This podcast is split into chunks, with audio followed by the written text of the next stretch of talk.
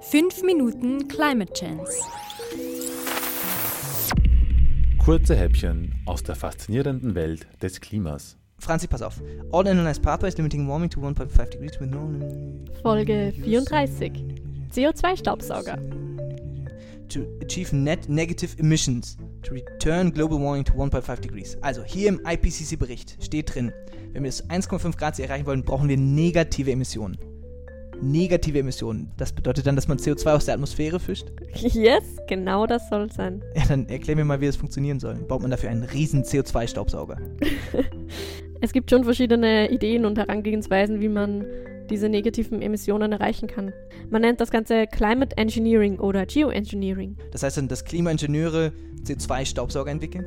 Also das Ziel ist, irgendeine Maschine zu entwickeln, die CO2 vom Rest der Luft trennen kann. Man macht das mit sogenannten Sorptionsmitteln, die CO2 binden, aber die restliche Luft unangetastet lassen. Diese Sorptionsmittel können ganz unterschiedlich aussehen. Sie können flüssig sein, zum Beispiel auf Basis von Natronlauge, oder fest, zum Beispiel aus Kunstharz. Im Grunde funktionieren sie wie ein CO2-Filter. Okay, dann ist das CO2 nicht mehr in der Luft, sondern im Filter. Super. Das ist genau wie beim Staubsauger mit dem Staub. Genau. Na cool. Dann könnte ich mir diese CO2-Filter aus diesen Sorptionsmitteln in meinen Staubsauger einbauen und damit die ganze Atmosphäre säubern. Du könntest es ja mal versuchen, aber denkst du nicht, dein kleiner Staubsauger wird für diese große Atmosphäre ein bisschen zu wenig ausmachen? Wie oft denkst du, müsstest du deinen Beutel wechseln, wenn du das machst? Gar nicht. Ich habe so einen Staubsauger ohne Beutel. Da muss ich einfach den Filter ausklopfen. oh wow, cool. Aber wie oft müsstest du ihn ausklopfen? ja, ich weiß ja. Also es muss alles in ganz anderen Dimensionen stattfinden. Alles größer. Also der Vergleich mit deinem beutellosen Staubsauger ist eigentlich schon ganz passend, weil die Sorptionsmittel, die müssen auch wiederverwendbar sein. Moment. Wenn ich meinen Staubsaugerfilter säuber, dann kann ich den Dreck ja einfach entsorgen. Aber wenn da jetzt CO2-Gas drin ist und ich das ausklopfe, dann ist das Gas wieder in der Luft, wieder in der Atmosphäre. Das ist ja, als würde ich den Staubsaugerfilter einfach im Wohnzimmer ausleeren. Problem erkannt, also das ist die nächste Story. Irgendwie müssen wir uns um die Lagerung vom CO2 kümmern.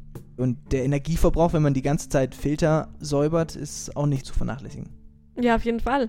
Und dann muss man wieder dafür sorgen, dass die Energie aus klimaneutralen Quellen kommt.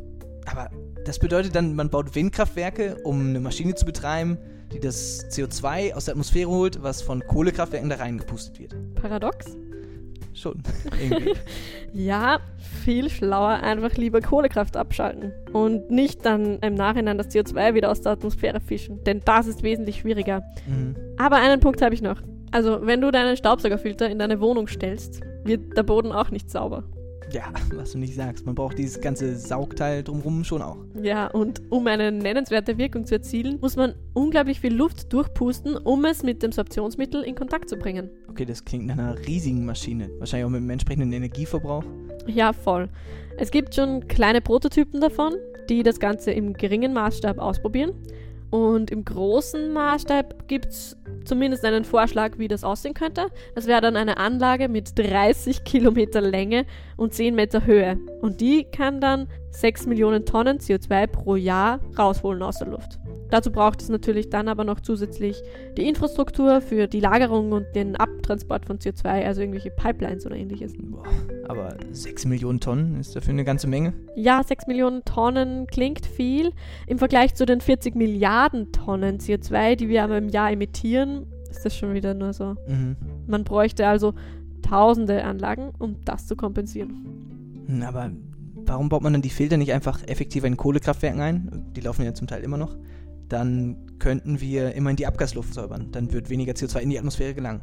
Ja, absolut klug. Aber es zählt halt nicht zu diesen negativen Emissionen, die wir laut IPCC-Bericht brauchen. Mhm. Grundsätzlich glaube ich, wir sollten uns nicht auf diese technischen Ansätze als Lösung für das CO2-Problem verlassen. Okay, also sind die ganzen Forschungen an diesen Technologien ein bisschen überflüssig? Natürlich ist es sinnvoll, an diesen Technologien zu forschen, damit sie effektiver werden und auch irgendwann einen Beitrag leisten, aber die große Lösung ist es jetzt nicht.